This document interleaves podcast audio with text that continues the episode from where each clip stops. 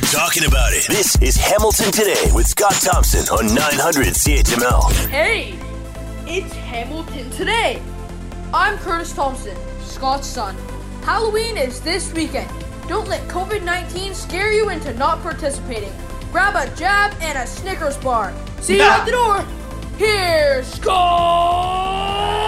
Thompson. Oh yeah, baby. Got my jab. Got my Snickers. Now there's a buzz. It's like giving blood, then running around the block. I'm kidding. Uh, good afternoon. It's Hamilton today. Halloween edition because it is the weekend. Uh, I'm Scott Thompson, Will Weber on the board, uh, Ted Michaels and Diana Weeks in the newsroom, and we'll be around the big round table coming up uh, after the 4:30 news. Uh, you'll want to uh, join us for that. It'll be fun to say the least. I understand everybody's in costume. Uh, Ted's dressing up as a, a an old news guy that's about to retire. I'm just kidding. Uh, so anyway, I hope you join us for the show. Feel free to jump into the fun, uh, all Halloween edition of an All Request Friday. So if there's something you want to hear, are you kidding me? No, I don't want my ducks cleaned. All right, where was I? Uh, it's what, this the isn't uh, a caller show? yeah, really. I'm, I'm sorry, Will. Maybe I should have. Maybe I should have taken the call. Maybe they had an idea for a great Halloween costume. Uh, call the station. Uh, anyway, uh, where the heck was I? Uh, we are going to talk about uh, Ted coming up uh, after the 3:30 news. It's another edition of Countdown to Ted. Of course, he is uh, retiring in December, so we'll set you up with that. Also, going to introduce you to another small business. Hope you hang around for that. Uh, it'll be fun. Uh, Dundas Museum, going to check in with them. And also, uh, trick or treating. And this is the uh, poll question of the day. Are you going to do it? Are you going to give out the candy? Are you going to uh, prepare yourself for this and, and be a part of it? Thanksgiving looked okay. We're going to talk to Dr. Ahmad Khalid about all of this and, uh, and not only get the lowdown on Halloween, which we all know is pretty, you know, let's be honest, it's common sense like everything else. Also going to ask the doctor about the NACI recommendations Remember them? I don't know if we should listen. Uh, NACI recommendations talking about booster, so we'll talk about that with the doctor. Also, uh, now Health Canada saying probably about the end of November before uh, Health Canada approves Pfizer for kids 5 to 11. Uh, the U.S. a couple of weeks ahead of us on that because the the info there was submitted a bit earlier than it was to us. So uh, they're obviously a bit ahead of us as they always have been through all of this. Uh, but we should be finding out towards the end of uh, November. Uh, it, it, should be approved, and then by then, uh, hopefully, uh, protocol, everything in place to start getting the kids vaccinated. It looks like through the school system is the best way to do that since they're all there anyway. So again, uh, we'll talk about that with Dr. Khalid coming up uh, in the first hour of the show. Also, conferences going on, including a G20 in Paris, and then the COP26, which is Conference of the Parties. Uh, and, and, this is obviously the, the biggest leaders uh, of 20, 20 biggest leaders uh, participating in the G20 who uh, are discussing world issues, including climate change, which is a large part of that. Uh, the GO, or sorry, the COP26, which is what's happening in Glasgow, has sort of overshadowed what's happening in Rome. And you're saying Rome? There's something happening in Rome? Uh, yeah. So we're going to talk ab- uh, about a political, uh, to a political science professor about what this all means, what happens when all these countries get together and and participate in in things like this, because there's been lots of chatter that this is nothing more than lots of chatter and a place to go out and enjoy some uh, restaurants, and then nothing ever gets done. Uh, that's a major concern in all of this. Also, the fact that Russia and China uh, the biggest, two of the biggest polluters are not participating in this and, uh, and, and, really don't. So we're going to talk about that coming up a little later on. Also, uh, Ted and Diana joining us around the big round table coming up after the 4:30 news. Everybody's talking about this. It's the social event of the broadcast day. Uh, and and today we'll talk about the uh, poll question of the day, which of course, are you going to give out Halloween candy? Do we have the uh, 61% right now saying yes? Which is very odd because there was an inter, uh, poll out uh, earlier in the week or last week, whenever it was. My head's a spin, and it, it said that there were more people going out than actually giving out candy. Which I don't know. Is that what's that going to mean in the street? Uh, so we're going to get your take on that. Uh, you know, for in our neighborhood because it's kind of older, it's been waning anyway. Uh, but we'll see what happens uh, this year. And here's a, another another interesting uh, dilemma as we approach Remembrance Day this year. Uh, should flags be still at half staff? Remember, after uh, the discovery of uh, the unmarked graves beneath a Kamloops residential school, uh, flags were lowered to uh, to half staff, and they've stayed there. Has it lost its luster? Has it lost its meaning? And traditionally, on things like Remembrance Day, or when there's a, a, major loss of some sort, the flags will be lowered. What do we do this Remembrance Day? And is is it time to address this issue and and then perhaps make some goals and work towards them? Also, uh, in regard to Remembrance Day, Ontario uh, talking about introducing legislation or introducing legislation giving the right to workers to allow them to wear a poppy during Remembrance Day. You might remember last year the whole Whole Foods uh, fiasco where they said you're only allowed to wear your uniform, which every place like this has. They all have their uniforms, but they, they weren't allowed to wear a poppy because it, it, it, well they weren't allowed to. It's not part of the uniform. Uh, there's a law out now in ontario saying if you're a worker and you want to wear a poppy uh, go ahead. Do you agree with that? We're going to talk about that. And your favorite halloween candy uh, if, if, there's any still left in the bowl at this point uh, and again, continue to talk about the story in regard and get a, a, retired political professor's view of the whole flag at half staff as well. And uh, we've certainly heard and talked about this week the Pope uh, and his plans to come to Canada and work towards uh, uh, truth and reconciliation with the indigenous communities. Lots have talked about what that will mean. We're going to get uh, an indigenous community perspective and what they perhaps are looking for out of all of this. And going to talk to Carmi Levy. I love talking to Carmi. Uh, he's always got a great take on everything tech, including what's happening with Meta and Zuckerberg and the Facebook and oh yeah, Donald Trump's social media empire too. Is is is that in the works? Is that going to happen? It's all happening on an all request Friday, Halloween edition of Hamilton Today. You're listening to the Hamilton Today podcast from 900 CHML. All right, it is the time of the show when we focus on a small business in the area. And in this case, uh, something that uh, we should all be a part of is our civic duty. And to me, I was never interested in history as a kid until I was introduced to a local museum because then it started to make sense for me uh, and opened up a whole new world. In this case, we're talking about the Dundas Museum, which has been operating over 65 years, offers community events, education educational programs, uh, historical book club, all kinds of neat stuff. Let's bring in Kevin Puttester, curator and general manager of the Dundas Museum and Archives, 139 Park Street West in the beautiful uh, town of Dundas, and is with us now. Kevin, thanks for the time. I hope you're well. Well, thank you very much. Doing very well. Appreciate you having me.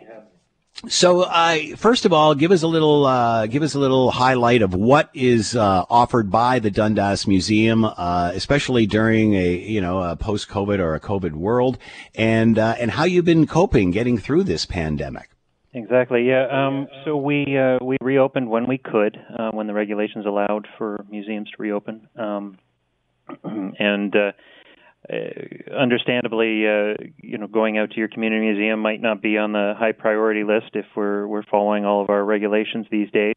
But we have seen some visitors return to our space, and, and we're eager to see more.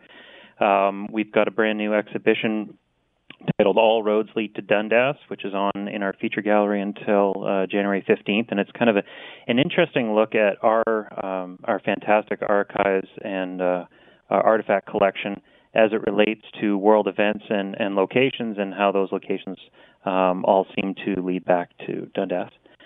Um, coping with uh, a post or, or, hopefully soon to be post COVID world, we're offering uh, a full slate of virtual education program opportunities for students in the area. Um, our education programs are offered for free, and uh, folks interested in that can check out our website, dundasmuseum.ca for more details. Um, those schools, uh, most schools aren't able to attend in person, but those schools who are able to, we have been offering in person opportunities as well. I, I, I, gave a little uh, story of my first experience and, and actually remember taking a local history course in, in high school, and I think about grade 10 or so. And it really opened my eyes because it helped a younger person relate to history. Do you find that with kids or students that, you know, if you can, if you can relate something to them in their own area and what's around them, it opens up a whole new door?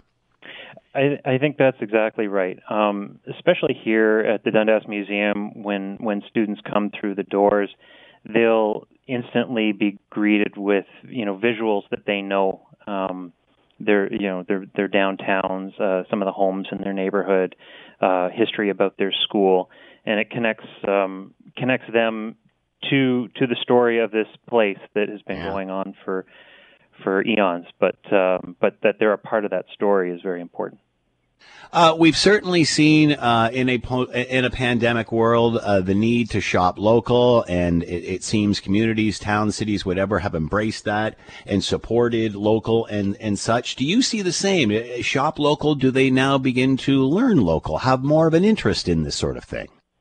I certainly hope so. Um, we we have seen a bit of an uptick, uh, certainly in our online presence. Folks are doing uh, research. People are interested in looking at at, at the history of the town, looking at images of of the past, and and um, also during the pandemic, a lot of people started looking at their own fam- excuse me family histories, and we've got a phenomenal resource here in our reference room um, connecting to uh, many many local families in the area. And what about Halloween? What does that add to the museum?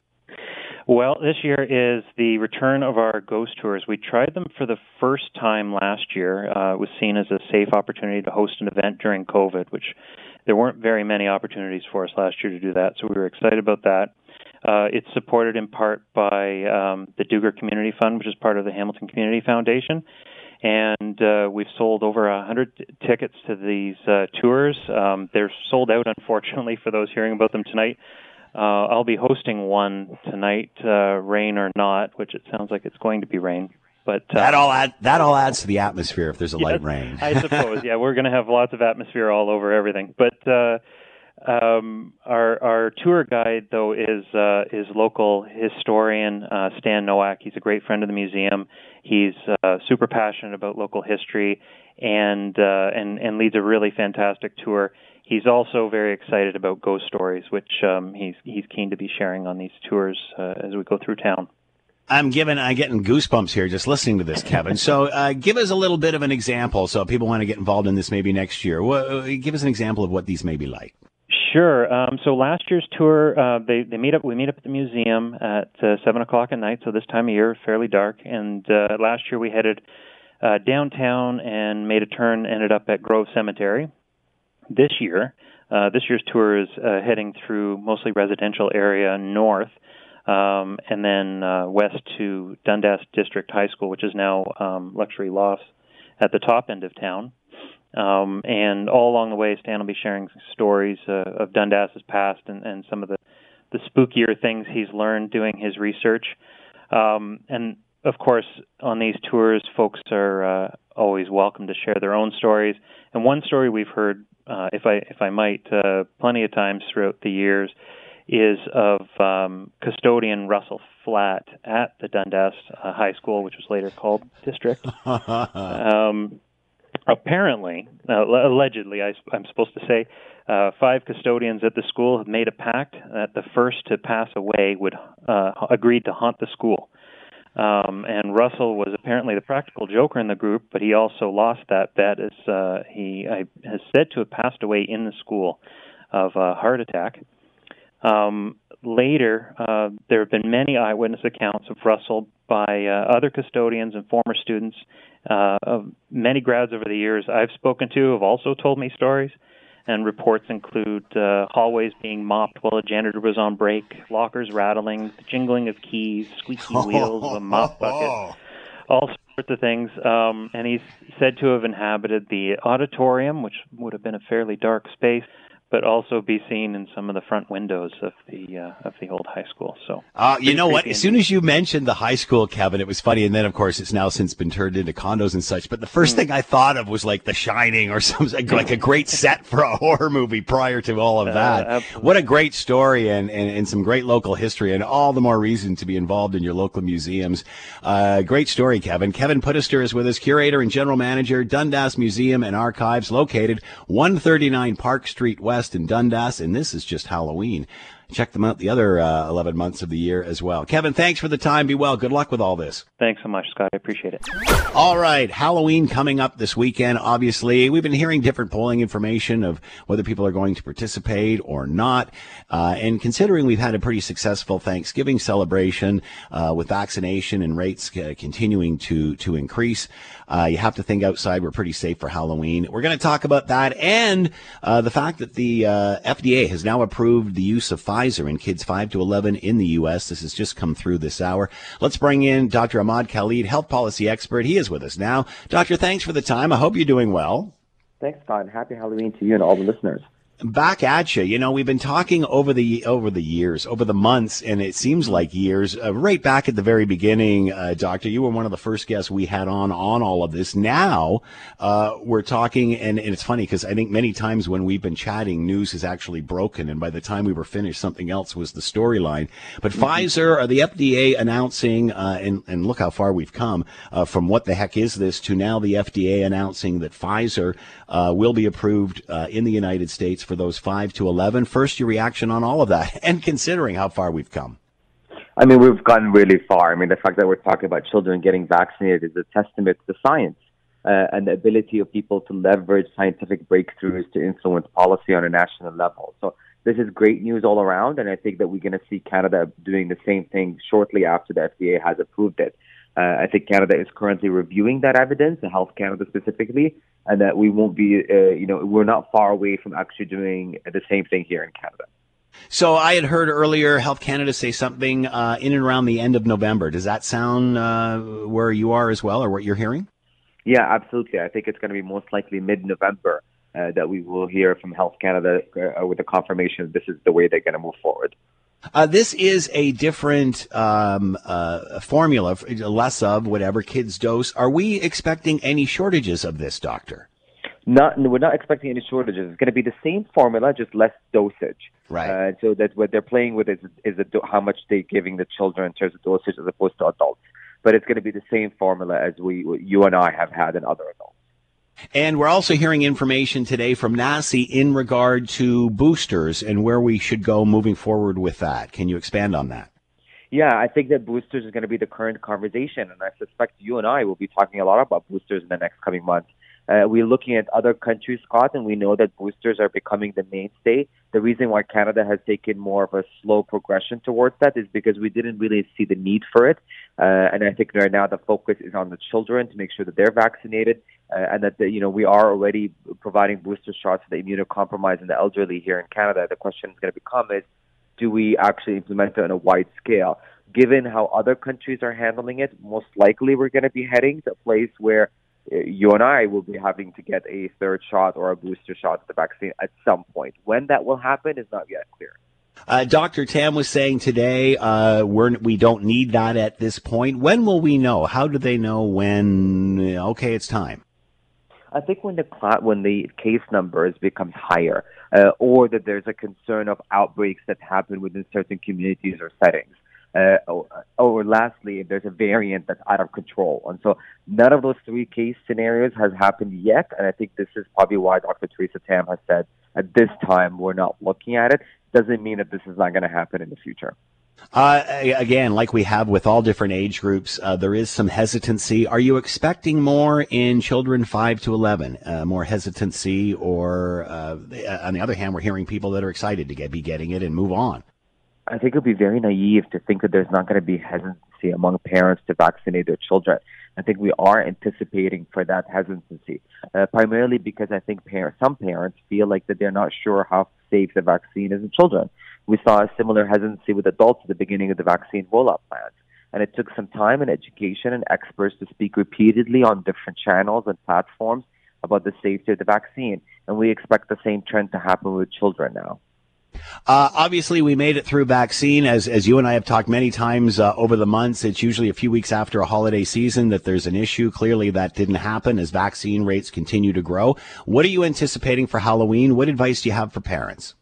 I would give the same advice I gave last year. It's crazy to think that a year has passed since the last mm. Halloween, but I mean, the difference this year is that children uh, are more likely to be engaging in Halloween activities as last year. If you remember last year, it was it was more like stay home and never leave the house.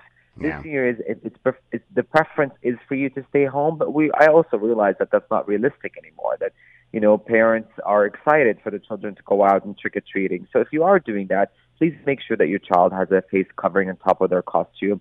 Try to refrain from you know shouting or screaming because we know that the virus spreads through aerosols, and so we want to be as safe as possible. And a great little tip uh, is get a, a hand sanitizer that can be attached to the child's costume and keep encouraging to hand sanitize whenever possible. I think those are practical strategies that can minimize the risk of transmission. Do you think, for the most part, it is safe then? I mean, even though kids aren't uh, aren't vaccinated yet, the rest of us are. Is it safe?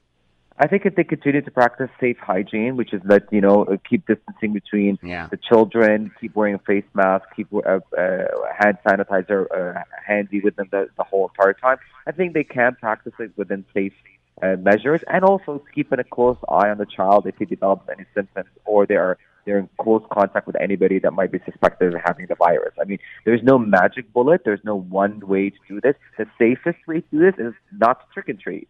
Um, however, I'm not sure how realistic that is given the current reality.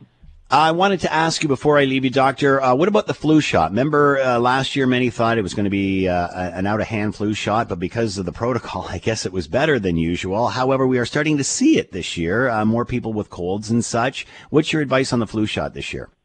I would say get it because, uh, you know, we know the flu shot is safe and we know that it helps to reduce the, the incidence rates or the case numbers of flu every year.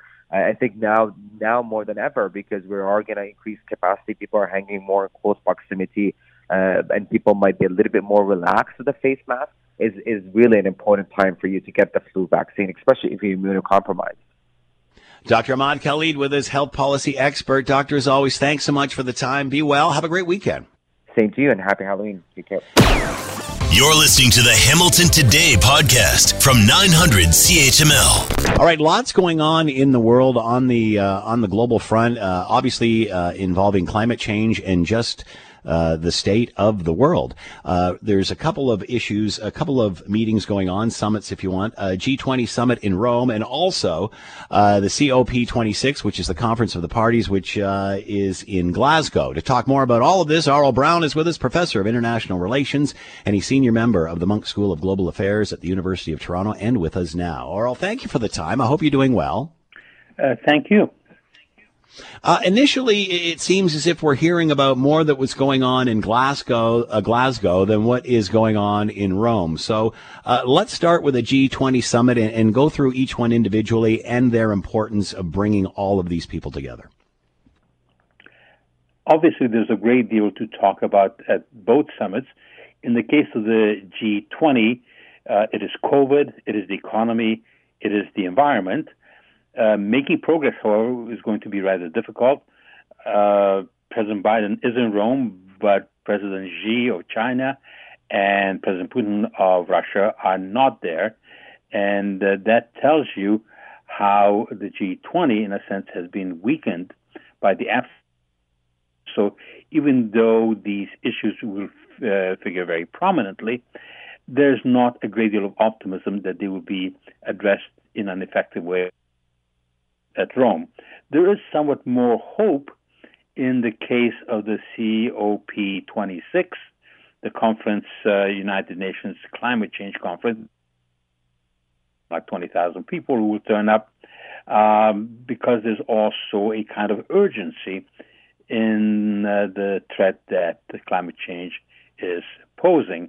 But again, we need to be both cautious and realistic as to what expectations are and what is likely to uh, be achieved. Will there be a different tone at each one of these summits? And is that all depending on the attendance, who is there and who is not? there will be a different tone in the sense that there's less direct con- uh, kind of conflict or uh, certainly not confrontation. Uh, uh, it would be unlikely in Glasgow for the COP26 because everyone is basically, in terms of, uh, is telling us that yes, uh, we need to address climate change and people are on on board. Whereas in Rome, there are certain economic issues, there are matters, let's say, dealing with Afghanistan that maybe more. Did we lose? Oh, so sorry, you broke up just a little bit there, Aurel. If you could repeat what you said. Uh, well, there seems to be uh, a great deal more consensus in the case of uh, of uh, uh, Glasgow than there is in the case of Rome, because the issues, at least on the surface, seem virtual. This is not to say is uh, going to be much more favorable. We'll, we'll have to see.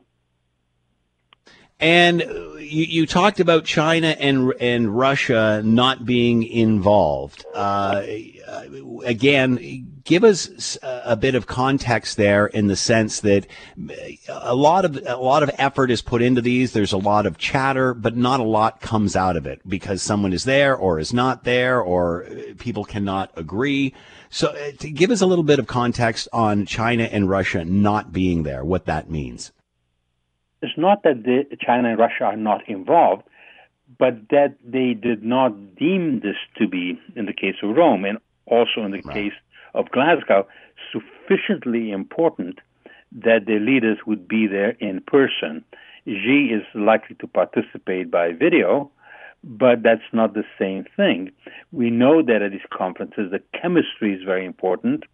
There's a reason why leaders participate in person because they that you simply cannot do through uh, online conferencing or by sending subordinates. And so there's both symbolism and substance in the fact that uh, two countries, uh, Russia and China, that are both very heavy polluters when we look at Glasgow, and the countries that are also to. I think we lost. Let me ask you this, Aurel, because you're breaking up a little bit. Um, what Sorry. is China and Russia's uh, take on climate change? What's their attitude? Because we've heard sort of conflicting reports coming out of China in the sense that they they understand it now, they're trying to work towards that, and yet on the other hand, we're hearing uh, uh you know doubling down on coal. So, what are uh, specifically China and Russia? And you can include India too. What is their take on climate change? Is it is it that much different from everybody else? Is it a different approach or just denial? In terms of rhetoric, all on board. They are saying the right things. They agree with the danger of climate change. They want to save the world. And in reality, they're doing everything that is causing an enormous amount of harm. Uh, China is by far the largest polluter in the world. At least 28% are coming from China. Russia is supposed to have 5%, but I suspect it's significantly higher. India is around 7%. So collectively, they're close to half of the emissions in the, in the world. And China uh, is going to be increasing emissions until about uh, 2030, and that's when they are going to start to move. And by 2060, they claim they will get to carbon neutrality. But uh, there's a great deal of doubt about that. They want to preserve their industries. They have uh, a vested interest in uh, producing more and more energy. Uh, Russia is an energy state. Over 60% of Russia's exports consist of hydrocarbons, and they continue an all-out pace of exploration maximize exploration in one of the most fragile areas of the world, the Arctic. Uh, the Western countries have uh, stopped exploration by and large uh, in the Arctic. Russia's moving ahead. They're pumping uh, oil and uh, they're building pipelines. They're building pipelines to Europe, and they are using it for geopolitical purposes. So, at one uh, climate change danger, which is urgent, which is major, which is real, and then you with the geopolitical reality that China wants to be the preeminent global power, and Russia has superpower restoration fantasies. And so both of them will things, but their policies do not reflect anything even remotely addressing climate change. Very China and coal, coal. Um, in Russia, they are pushing nuclear energy. They claim that uh, that is clean energy. They want that, that to be counted as green energy. Uh, Germany has closed down its nuclear plants. So look at the contrast uh, mm. between that. And there are also, frank, is that in some ways are responsible for partly of what's happening in China. And if I may just explain, uh, um, let me give you. I, have got to cut you off there, Aurel, because uh, we're, we're just the signal. We're just losing you here. Aurel Braun with us, professor of international relations and a senior member of the Munk School of Global Affairs at the University of Toronto. Uh, Diana Weeks, Ted Michaels in the newsroom, joining us around the big round table. Will Weber with us as well, and that is for you, Diana Weeks, the Purple People Eater. The song that you requested for would be our top hour uh, tune earlier on in the week, and we shut you down. No, it's okay. That so was nice go. to hear it, though. Thank you. Uh, from the 1960s or something where they did all these Sheb, novelty songs. Sheb Wooley, ladies and gentlemen. I cannot believe you know this stuff. Sheb Wooley, because I was alive when the song came out. And uh, not me. And and so, uh, what was uh, Sheb Wooley? Do you know the year? Uh, okay, I, I'm not googling. Uh, let uh, this is uh, off the top of my head, 1962. I'm hearing somebody on a keyboard. What not do you mean me. you're not? Oh, you're not. that not. was me. I'm not. Sorry, no, that wasn't. That was just me. See, all right. You're, look, Diana's getting verification. She's checking you as you're speaking. I'm Ted's so fact what is checker. it? Do you have it? And do you have? it? No, I wasn't. I was typing. Oh. Uh, oh, she's actually doing her work. no, I'm done now. Here we are all goofing off, and it's actually Diana while No, following the news. That's good to hear. now I will check because I don't know if she, uh, the purple right. people leader, Sheb Wooley. Sheb Wooley, 1958. There we go. 58. Will Weber coming in. Yes. Oh, Yeah. boy. Oh, boy. uh, it was your era, not mine. Thanks. All right. Uh, let's start with the big round table. Uh, the Twitter poll question of the day. Are you going to pers- uh, participate? Are you giving out Halloween candy this year? Uh, the majority, 61% at this point, saying yes.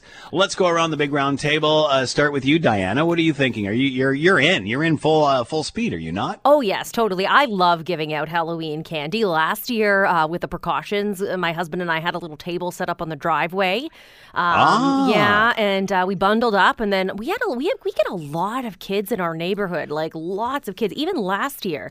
So I got to make sure that uh, I got enough, but I, I think I do. I've got a couple. Wow, boxes. that's great. Mm-hmm. That's good. I had I had like a box that cross country skis came in, and I was using that as a chute from the top of the stairs down, and that worked pretty cool too. But yeah, we're not getting as many kids because I think our neighborhood's turned over. But anyway, uh, Tad, you want to weigh in on this? Uh, actually, I'm curious off the top of my head if people are going to continue to use that chute. Like my next door Yeah. neighbor last year, it was brilliant. I stood and I said, you know, so, I basically wanted a chocolate bar anyway, but he took it and he sh- put it down the chute and showed me how it worked, and I was howling because it was so efficient. So I may, I'm amazed you could see that from behind the couch with the curtains drawn. see, see, see, see, all see. right. Uh, So, yes, however, however, I'll probably close the door if I get annoyed at about seven thirty. Close the door, shut off the lights. So a funny story here, just really quick. Um, a couple years ago, when I was working at CHCH News as a t- as a reporter there, I covered a story at the Mondelez factory. Mondelez, I can't pronounce it, but anyways, they're they're the maker of all like fuzzy peaches, sour keys, like Oh, tons of yeah. chocolate. So when you go there uh, to do a story, apparently they are very, you know. Lenient. They give you a bag, you load them up. This was right before Halloween. I did this Sure. story, right? I gave out full sized chocolate bars that year, full size Wow. packs of fuzzy peaches. I am so surprised the next year I didn't get egged because Yeah, they're all like, go to her house, go to her house. That's perfect. So you were talking right, those Will- tho- those really really huge big ones. Well, those, no, just like regular sized Oh, okay. things, All right. Yeah, you know, yeah, as yeah. opposed to the wow. minis. Yeah, the little wee things. Okay. Holy smokes. Did you Sorry. get kids coming in two or three times? That's what I'm guessing. Circle I back around. did, Go to and I was on to them, though. I was on to them. I'm like, no, you already came around. Will, do you hand out? Oh, every single year. I bought a few boxes for this year as well, and we are all set. You know, usually by this time of the year, we're working on our fourth or fifth box before the kids have even arrived. And my wife was late, which my wife was late this year, which is great because they've just arrived today, and I haven't even had one yet. Um, but yeah, do you have a tendency to to start shoveling it into the into the mouth the week before it arrives? I've been trying not to. I've Yeah, been trying yeah. to eat vegetables every time I get the urge. Well, I don't say you have to go to the opposite extreme, Will. Just back off on the candy. You don't have to go vegan on us.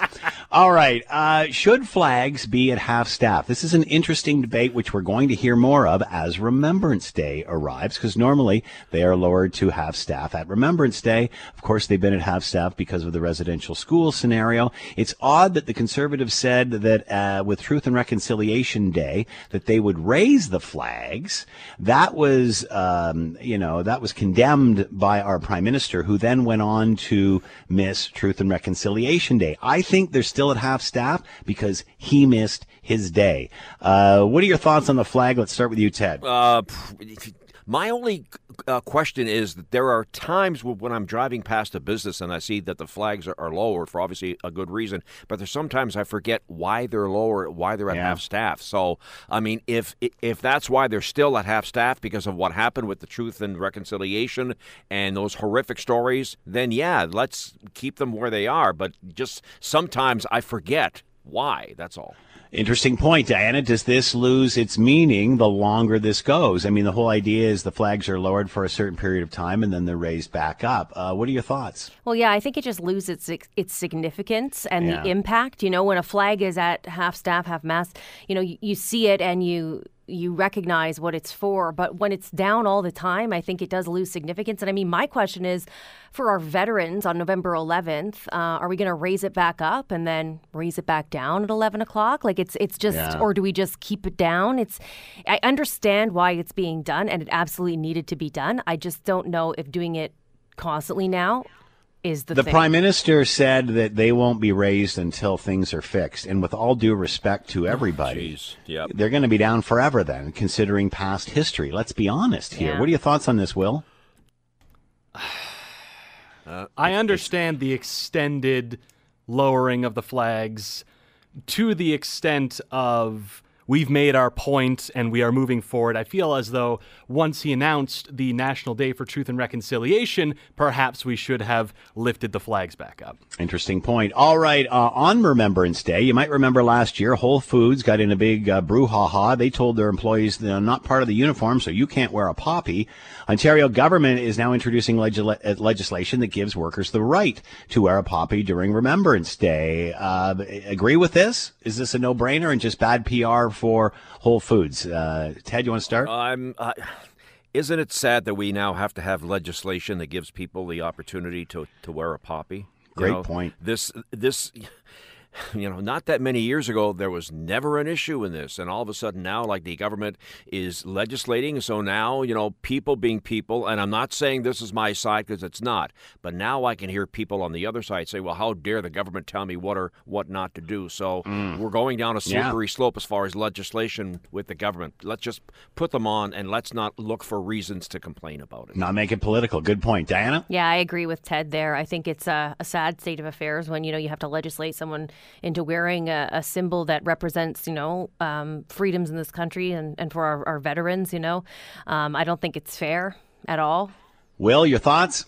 It was just absurd to begin with because they construed it as you can't have political messages or something if memory serves. Yes, serves. you're right. And then it became it wasn't part of the uh, uniform, which was sort of a you know um, I, I guess a uh, a boomerang, a swing back. So yeah, good point. All right, uh, only got a minute or so left. Uh, what is your favorite Halloween treat? The best thing you could ever possibly get on Halloween or right at your uh, front door, Ted?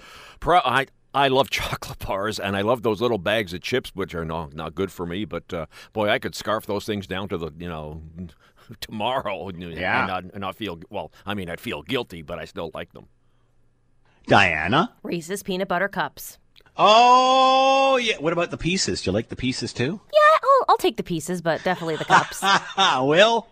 Ah, has to be those tiny little packages of nibs. Oh, Really? You Really? love the nibs. I love them. There's a whole bowl full of rockets uh, by the, in the kitchen. Nobody's touched them yet. That's because rockets, rockets- are disgusting. Rockets are from like, like the 1930s, aren't they? What's with that? All right, crispy crunch, uh, crispy crunch, and a big uh, glass of milk for me. That'll do it. All right, thank you, crew, and uh, happy Halloween to everybody. You're listening to the Hamilton Today podcast from 900 CHML. All right, we were just talking uh, in the roundtable about uh, the flag, and the Canadian flags have been at uh, half staff. Uh, since the discovery uh, underneath the Kamloops Residential School uh, of unmarked graves and such.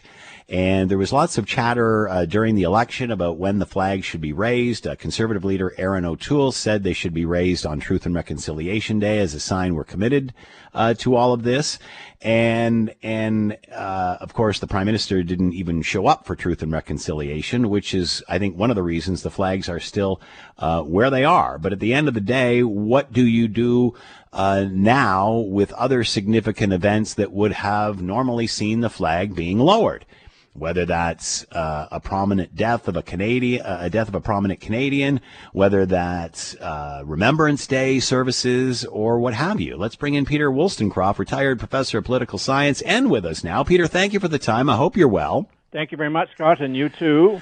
Obviously, this is a very contentious debate, depending on what side you're on. How do you feel about the, the raising of the flag, the lowering of the flag to half staff, and, and where we are with Remembrance Day? Well, Remembrance Day is going to be a problem, and it's not that far away. In fact, I got my poppies in the mail today, so that's a sign. Uh, what happens in the event of the death of the Queen? Wow, there you go. There's a great example. There's she's 95, and there are some health issues, obviously, because she's uh, being told to stay at home and rest, and uh, and so what happens? And when I'm now looking at the page, and it's a lengthy discussion about uh, the, uh, the the half mast or half staff, and uh, you know the first thing that is mentioned is the death of the sovereign. So when the Queen of Canada dies, the flag is lowered. Uh, if it's already lowered, that's awkward. Uh, and Remembrance Day will be awkward. That's very important to people. And there are a number of stories in the media. I thought well placed stories uh, within the context of what we're talking about uh, of by original uh, indigenous people whose uh, ancestors had fought on behalf of Canada in World War One and World War Two, and they take uh, with those lives lost, they take Remembrance Day very importantly. And as I read these stories, the upshot was the flag should be up and then lowered um, on the appropriate day, on Remembrance Day, or in the event of the of the monarch's death. Um, and so it, you know, to put it lightly, I'll, I'll say that uh, Ottawa will have to raise the flag and then lower it. Uh, so this is a double dipping. Isn't that insulting, though, to the indigenous community that you initially lowered it for? I mean, there was a perfect uh, solution when Erin O'Toole said, "Raise it during the very first Truth and Reconciliation uh, Day as a as a sign of commitment to truth and reconciliation." That obviously didn't happen, and I'm thinking now that the Prime Minister has missed Truth and Reconciliation, if he's keeping them down uh, longer to make up for what he did as opposed to what the country has done. Well, he can't avoid the a big problem, a big public relations problem, and you. you you can't mess up your symbols. You got to get it right. Symbols are important to people. There are some people who don't care a fig for this, or a fig leaf, if you will. Um, but other people uh, take the flag, and I wanted them to take the flag to be very important. And the the rituals of society uh, are important. So Remembrance Day is important to to me and to others, uh, and and we mourn and lament and those kinds of things, and we should be doing that. And so um, Trudeau missed an opportunity, and he has some discretionary powers in, in this regard. But and I assume he was given adv- advice that you should lower it for a period, and maybe the month of June would have been fine, or even raise it when he did his apology. Yeah, I mean he had opportunities, and so here we are, uh, almost at November, and not too far from November the 11th and it it, it, it so the flag before it can be lowered, it has to be raised, and Yeah. whatever he whatever he does, whatever he decides to do, is kind of messy. So so often is the case with the prime minister.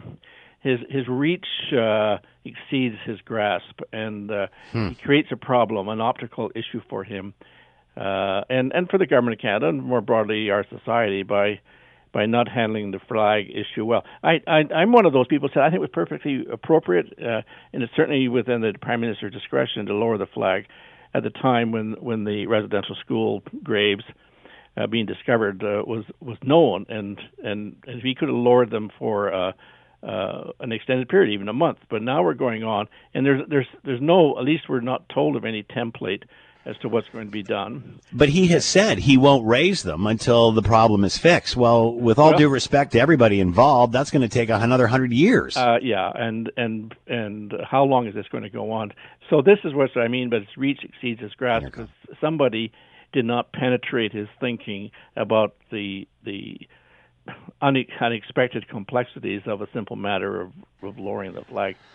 So uh, it's it's it's not a big mess, but it is messy. I'll put it that way. And uh, Another lack of uh, judgment. It just it, just, Well- he seems being one thing after the other, Peter. Uh, yeah, and I mean, you you take the we have this uh, um, Truth and Reconciliation Day, and he flies over the country to go to a lovely part of the country, no doubt about it, but uh, nonetheless, uh, he didn't partake in it as prime minister.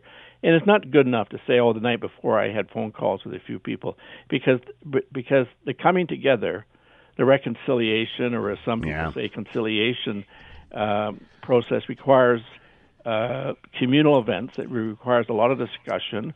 Yeah. People have to understand, and and uh, I mean, I, I have lots of evidence of the failure of historians and other people, including political scientists, to to understand or even know about what was going on. But the, the, fact of the matter is that the Canadian government, in many ways, was oblivious uh, Yep. what was going on. So there's Peter Woolstencroft, I got to I got to cut you off right there because Yeah, we're out yeah, of yeah. time. Sorry, Peter Woolstencroft with us, retired professor of political science, talking about Remembrance Day approaching and the flags already at half staff. That discussion will continue. All right, uh, we initially uh, called Dr. Patty Doyle Bedwell, a Native Studies instructor with Dalhousie University, to talk about Pope Francis' planned visit to uh, Canada, and we're certainly going to touch on that. But uh, it also appears that uh, news has broken this afternoon, very late this afternoon, at about 4:30, in uh, involving uh, the case Ottawa has. Uh, with in regard to compensating uh, Indigenous children who were taken from their homes and put into the foster care system, and we've heard this story and uh, for a while now as part of Truth and Reconciliation. Yet the government continues to uh, fight this case, and there, everybody was wondering this week whether, in fact, as this deadline ran down, whether they would appeal, and uh, they have announced very late this afternoon, when everybody's heading home at about 4:30, that yes, they will appeal. The federal government will appeal a court ruling upholding two orders from the Ca- uh, Canadian Human Rights Tribunal for officials to compensate Indigenous children who were removed from their homes and placed into provincial foster care systems where they endured abuse. Prime Minister Justin Trudeau has faced growing pressure as the deadline to appeal the federal court ruling ticked down by the hour today, and federal officials gave no indication what decision they would take until uh, less than an hour ago. Advocates for the Indigenous children and for the Indigenous communities have argued the government should not appeal, while Justice Minister David Lametti has said the case is procedurally complicated and aren't they always, and that Ottawa is committed to compensating whether it appeals the specifics of the ruling or not, whatever that means and how that adds to the discussion. Let's bring in Dr. Patty Doyle Bedwell, Native Studies instructor with Dalhousie and with us now. Uh, Patty, thanks for the time. I hope you're doing well. I'm doing well. Thank you. Uh, before we get to the issue, uh, yes, thank you so much. Um, regarding the issue of the Pope, we'll chat about that in a sec. But what are your thoughts about this new information that's coming down about the government will appeal uh, the case involving Indigenous kids in payment? It breaks my heart. I heard that on the news and I couldn't believe that they were going to pursue it. I just couldn't believe it. Why don't they just pay the compensation? Uh, it appeared their language was kind of softening on this week. Uh, it was softening on uh, this week on all of this. Are you surprised by this? yes, I'm surprised, but then on the other hand, I'm not surprised because they don't want to pay.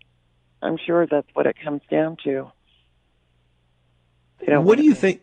Considering uh, where we are in this discussion, whether it's uh, Pope Francis, whether it's Truth and Reconciliation Day that was missed, how is the Indigenous community uh, going to react to this? I, I'm, it's pretty obvious, but I'd like to hear your thoughts. Well, I think that the reaction that I've seen um, from some of my friends and what I've seen on social media, the Indigenous people are not happy. They're not happy that the government is appealing this decision. You know, and this will go to the federal court of appeal, and then if they lose again, they'll probably take it to the Supreme Court. And what is that what they ultimately want? But it breaks and, my heart. And and this is all about money for you. That's what yeah, you think this is about. Me. I think it's about money. How? they've been told over the last 10 years at least that they had to pay compensation to these kids and foster care, and they haven't wanted to do it. How much do you think this is going to cost the government? Oh my God, it's going to cost millions. Yeah. For all the lawyers.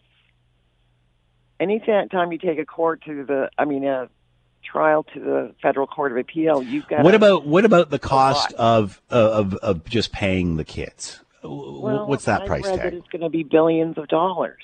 Yeah. So they may be saying, "Oh, it's not going to cost us billions to fight it," but it just flies in the face of reconciliation. And why are we? Why does the government still want to hurt our kids? Yeah, it certainly seems like uh, speaking out of both sides of the mouth. That's for sure. Yeah. Um, in regard to uh, the papal visit, which is coming yeah. in the future, we don't have really any details or, or what the agenda is or what he will say. Uh, and, and, I've talked to various religious experts about that, and it was quite vague, and many saying that they've already apologized. To which I have stated to them, well, clearly not enough. What is the indigenous community looking for from this papal visit? Well, I don't know what the whole indigenous communities are looking for, but I know that in uh, in Nova Scotia, one of the things that I've heard from some of the elders is that they want an apology from the Pope. They want a heartfelt apology for what happened and to take responsibility for what they did. Will and that be enough? Is, no, I don't think it's enough. I no. think the Catholic Church has to pay damages here they're the ones that organ helped organize the schools, ran the schools. You know, so it appears to me that the exact same thing that's keeping the Canadian government from solving this issue is the exact same thing that's keeping the Catholic Church from solving this issue, and that is Money. they don't want to pay. That's right, and they will be responsible for a lot of money. Do you think perhaps uh, the government of Canada and the Catholic Church should get together on this and try to come to some sort of uh, at least admission of guilt or what have you? Uh, you know, uh, it seems one is blaming the other. Well, the federal government will say that they didn't run the schools; they just basically got the Catholic Church to run them. And the Catholic Church will say, well, they were just following the orders from the federal government. And yet we know from the summertime they found all those bodies. Now it's 7,000, maybe 20,000 kids died. Who's responsible for that? The Catholic Church is responsible for that, as well as the federal government. I want uh, before I let you go, Doctor. I want to I want to get your take on uh, the debate around the flags being at half staff. Um, many are wondering now what's going to happen with Remembrance Day. Um, it, it, the significance of the flags being at half staff for the indigenous community. Uh, the federal government, uh, sorry, the federal conservatives uh, suggested that a Truth and Reconciliation Day, that the flag be raised, and then uh, as another commitment, whether that works or not. Uh, and we all know what happened with the prime minister completely missing the day. What should we be doing right. with the flags? I think they should stay at half mast. Right That's through Remembrance Day. Right through, yeah. Yeah. When should they be I raised? Really when should they be raised, Patty? I think they should be raised when the federal government actually implements the Truth and Reconciliation Commission and takes responsibility for what happened, and when the Catholic Church takes responsibility for what happened. Do you think that will happen?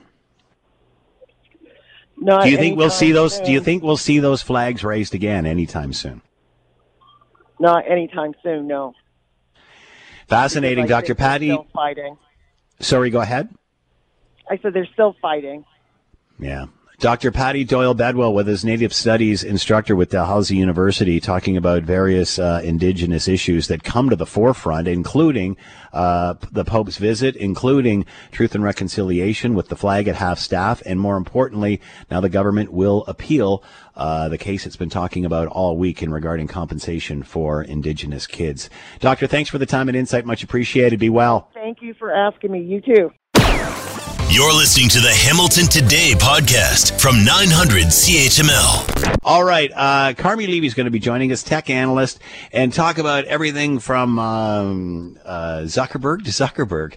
Uh, and he is with us now. Carmi, thanks for the time. I hope you're well. Ah, great to be here, Scott. Uh, Thanks for I've- having me. I've been dying to talk to you about this stuff. Uh, first of all, what is the metaverse? Is this just sort of like a 5G version of what we have? So just bigger, better, harder, faster? Yeah, kind of. It's almost like a prettier way to to go online. So instead of, for example, opening up Facebook and scrolling through a two dimensional feed uh, that never ends, you instead put on a pair of VR glasses, a VR headset, or augmented reality glasses, and you enter a three dimensional immersive world, and you encounter other people who are also in that world, even if they're halfway around the world physically. So, for example, if you want to go shopping in a virtual mall with your friend who lives in Singapore, you just connect on in the metaverse and you can do it together. Uh, people can take virtual vacations together, have virtual dates together.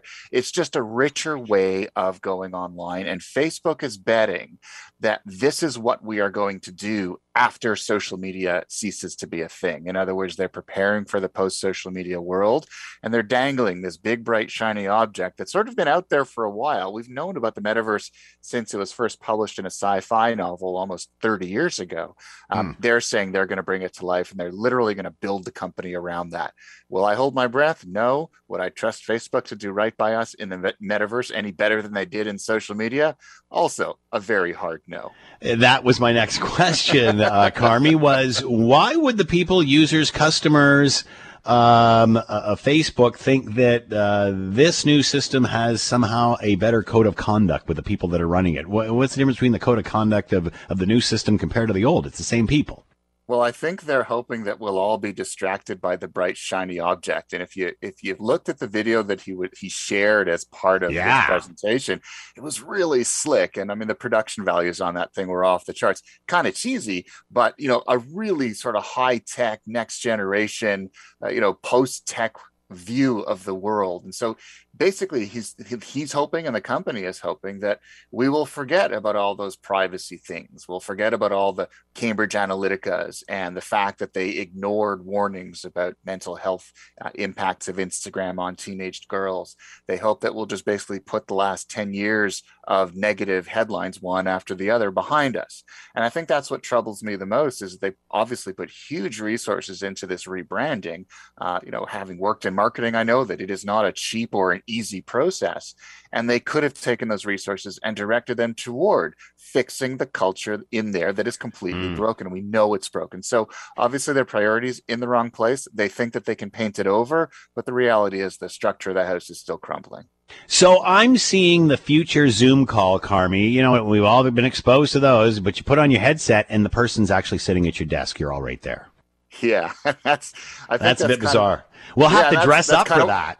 That's kind of what what Facebook hopes is that you know if you if you if you look at Zoom and Microsoft Teams and FaceTime and Skype and all the other services that we've been using almost addictively since the pandemic began, they all follow the same general paradigm. It's a rectangular two-dimensional screen and everyone's got kind of like a headshot through a really lousy webcam and that's kind of how we've experienced the world for the last 18 months. Facebook is hoping to take that to the next level. And to a certain extent, yeah, at some point we have to get rid of that whole, you know, sort of rectangular webcam way of viewing the world. Uh, but do I trust Facebook enough to drive that? Or should it come from another company or even better, number of companies who work together not for the betterment of themselves, like Facebook operates, but for the betterment of the world? This is something that I think should not be driven by one company, least of all, Facebook. This brings me to my next point, uh, Carmi. Why or how does Mark Zuckerberg think that it's him, or why is he convinced it's only him that can provide this next big platform? Where is the next young Mark Zuckerberg out there? Who's to say that this all doesn't become outdated because something even better is coming out there? Why does he have the monopoly on this? See, I think he's scared. And I, and and I, if you look to, to history, sort of what happens to technology companies when they rise, dominate their generation, and then something better comes along in another market to eclipse them. I think that's what Mark Zuckerberg is afraid of is that they they li- they literally own the social media market today, but there are troubling signs that that's not going to continue forever. And so once social media is no longer the darling of the tech set, the thing that where we you and I spend all of our time and advertisers spend all of their money, Facebook is is terrified, deathly afraid of not being relevant in that post social media world. So that's really what this meta rebrand is all about is trying to position itself and hoping that it'll dominate the metaverse much like it dominated social media, but history is working against them. I think Mark Zuckerberg knows all too well uh, that, that, that that the landscape of technology companies is littered with companies that simply did not adapt to that new reality. And so I, you know, they can rebrand all they want, but I think 10 or 15 years from now, we're going to look back at this and go, this was an inflection point, the beginning of the end of Facebook, because you're right. There is another young Mark Zuckerberg somewhere, someone in a garage, likely in Silicon Valley, or maybe even here in Southern Ontario, who is, is going to have that next world beating idea. And it'll completely out, it won't be the better social media. It'll outflank social media, replace it, and Mm. Zuckerberg will have nothing to respond with. I'm seeing a generational backlash come here because Facebook, I mean, technology, everything that's new is old the next day, and he's the old guy now. Uh, and at what point will young people say, you know what, I don't, this is like a big brother watching me. You, you could take this back to, you know, the old Bell days when they controlled everything. At what point does the generation, uh, push this guy out to pasture? I think they've already started. If you look at young users today, they're not flocking to Facebook. Sure, they still have their Facebook accounts, but that's not where they're spending all of their time. They're using alternate services like TikTok, um, you know, and Snapchat, and you know, like those are still growing. And though demographically speaking, that's where all the cool kids are hanging out. Facebook is for mom and grandma and grandpa. Uh, and so, uh, unfortunately for for Facebook, they know full well that their core product, Facebook.com and the Facebook app, they're not going to recapture the attention of young people. The only way that they're going to get back into those younger demographics is by buying up someone else, which is not really the the, the answer that that they need. And so, I think it's a demographic time bomb, and sooner or later, it's going to blow up. We're already seeing it move in the wrong direction for Facebook, and at some point, they're not going to be able to overcome it. Uh, and I, for one, welcome it because you know uh, to live in a world where Facebook no longer dominates with the same troubling headlines day after day, I welcome it. Are you surprised he just hasn't cashed out? Yeah, I am. I mean, I think part of it is ego. I think he kind of likes sort of Big being time. that. Yeah, you know, it's it's everyone looks to Mark Zuckerberg, and even even in the company, they refer to him deferentially as Mark. You know, by the first name. Uh, Mm. I think he wants to be Steve Jobs. He wants to be one of those iconic pillars of Silicon Valley, and he has achieved that. Very hard to walk away from that. In much the same way as Jeff Bezos, Elon Musk, all of these giants of the tech industry, uh, they could very easily walk away and live on Fiji for all they care. But Hmm. they they stick with it and work brutal hours because for them it isn't necessarily about wealth. It's really about changing the world. And I think perversely, somewhere deep down inside, Mark Zuckerberg still believes that he's doing good for the world, even though every other piece of evidence suggests otherwise. It'll be great to see what the Facebook 2 movie comes, uh, when it comes out, what it looks like, how this all ends. Carmi Levy with us, tech analyst. Always fun, Carmi. Thanks so much for the time. Be well. Thanks, Scott. See you at the movies. Let's bring in Scott Radley, host of the Scott Radley Show, columnist with your Hamilton Spectator, and with us now. Scott, thanks for the time. I hope you're well. I am just fine, thanks, Scott. Uh, I'm, I'm hearing like dungeon doors open up behind you. What do you got? Where, are you in a haunted house or something down there? What are you doing? Well, the garage kind of counts as that, but I've moved back into the garage. But uh, yes, it's uh, You- the house, you've moved back- later. You've moved back into the garage. Is this a permanent thing for you? A winter seasonal thing? I understand. Uh, no, although no, although we have put um, a, an elliptical in there for this uh, for this winter with a little heater. So that that is um, the goal is to actually use the garage this winter and to actually get some exercise, which will be unusual for me because I've been stagnant for the last twenty months. There you go. And you know, do you really need a heater? Just work up a sweat in the garage there. You'll be good. You'll be fine. I, have you ever been into Costco and you walk past those parabolic heaters that are like a giant barbecue? That's what I've got there. So I, figure that'll if that'll help me either sweat or burst into flames. I'm not sure which one.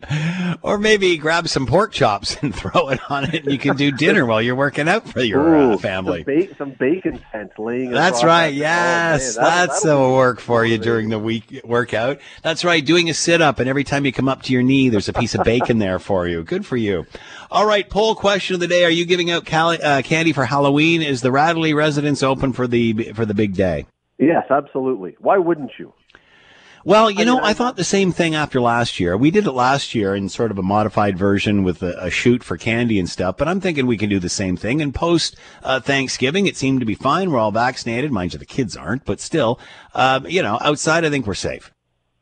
I, I'm I'm pretty confident that we're not that no one is going to be damaged by leaning in and just dropping a little candy into someone's trick or treat bag. I mean, really, it, it's you're right. We've had people over. We've been out in public now. If you really are scared, wear a mask. I mean, the kids are so uh, wear a mask while you're handing them out, and everyone's fine. I just, I, I come on, I, Scott. When you were a kid, there maybe Christmas would be ahead of this on the pecking order, and maybe your birthday.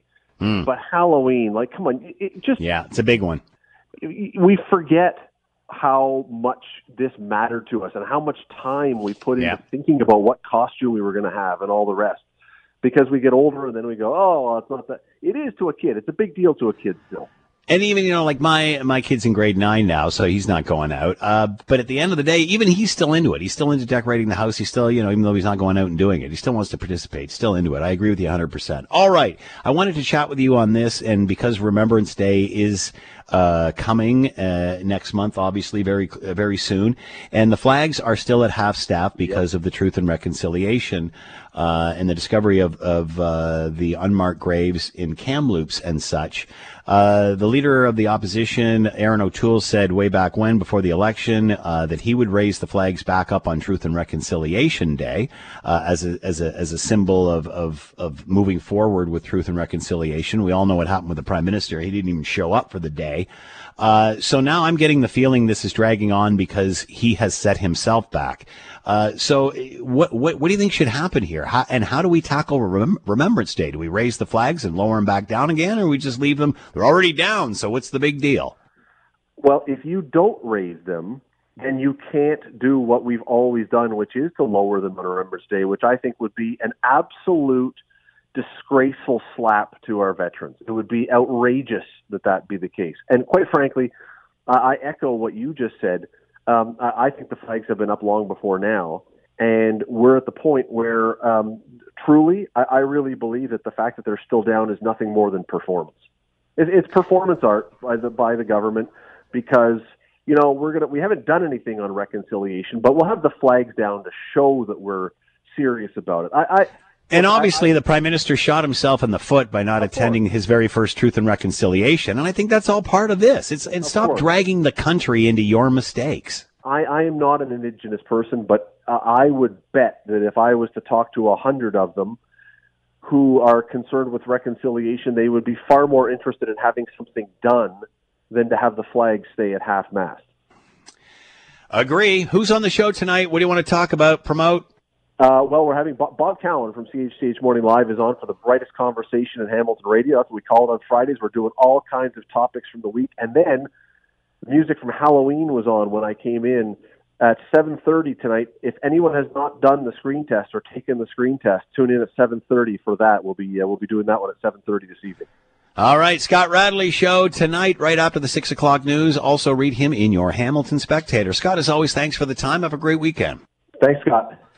557. That is a wrap for the show. Thanks for listening. As always, greatly appreciated. Thanks to Will and Ted and Diana for contributing. Thanks for listening to the Hamilton Today podcast. You can listen to the show live weekday afternoons from 3 to 6 on 900 CHML and online at 900CHML.com. As always, we leave it to you, the good listener, for the last word. I think it's time that the government and the people stopped harassing and abusing the 20% or 15% that are not vaccinated.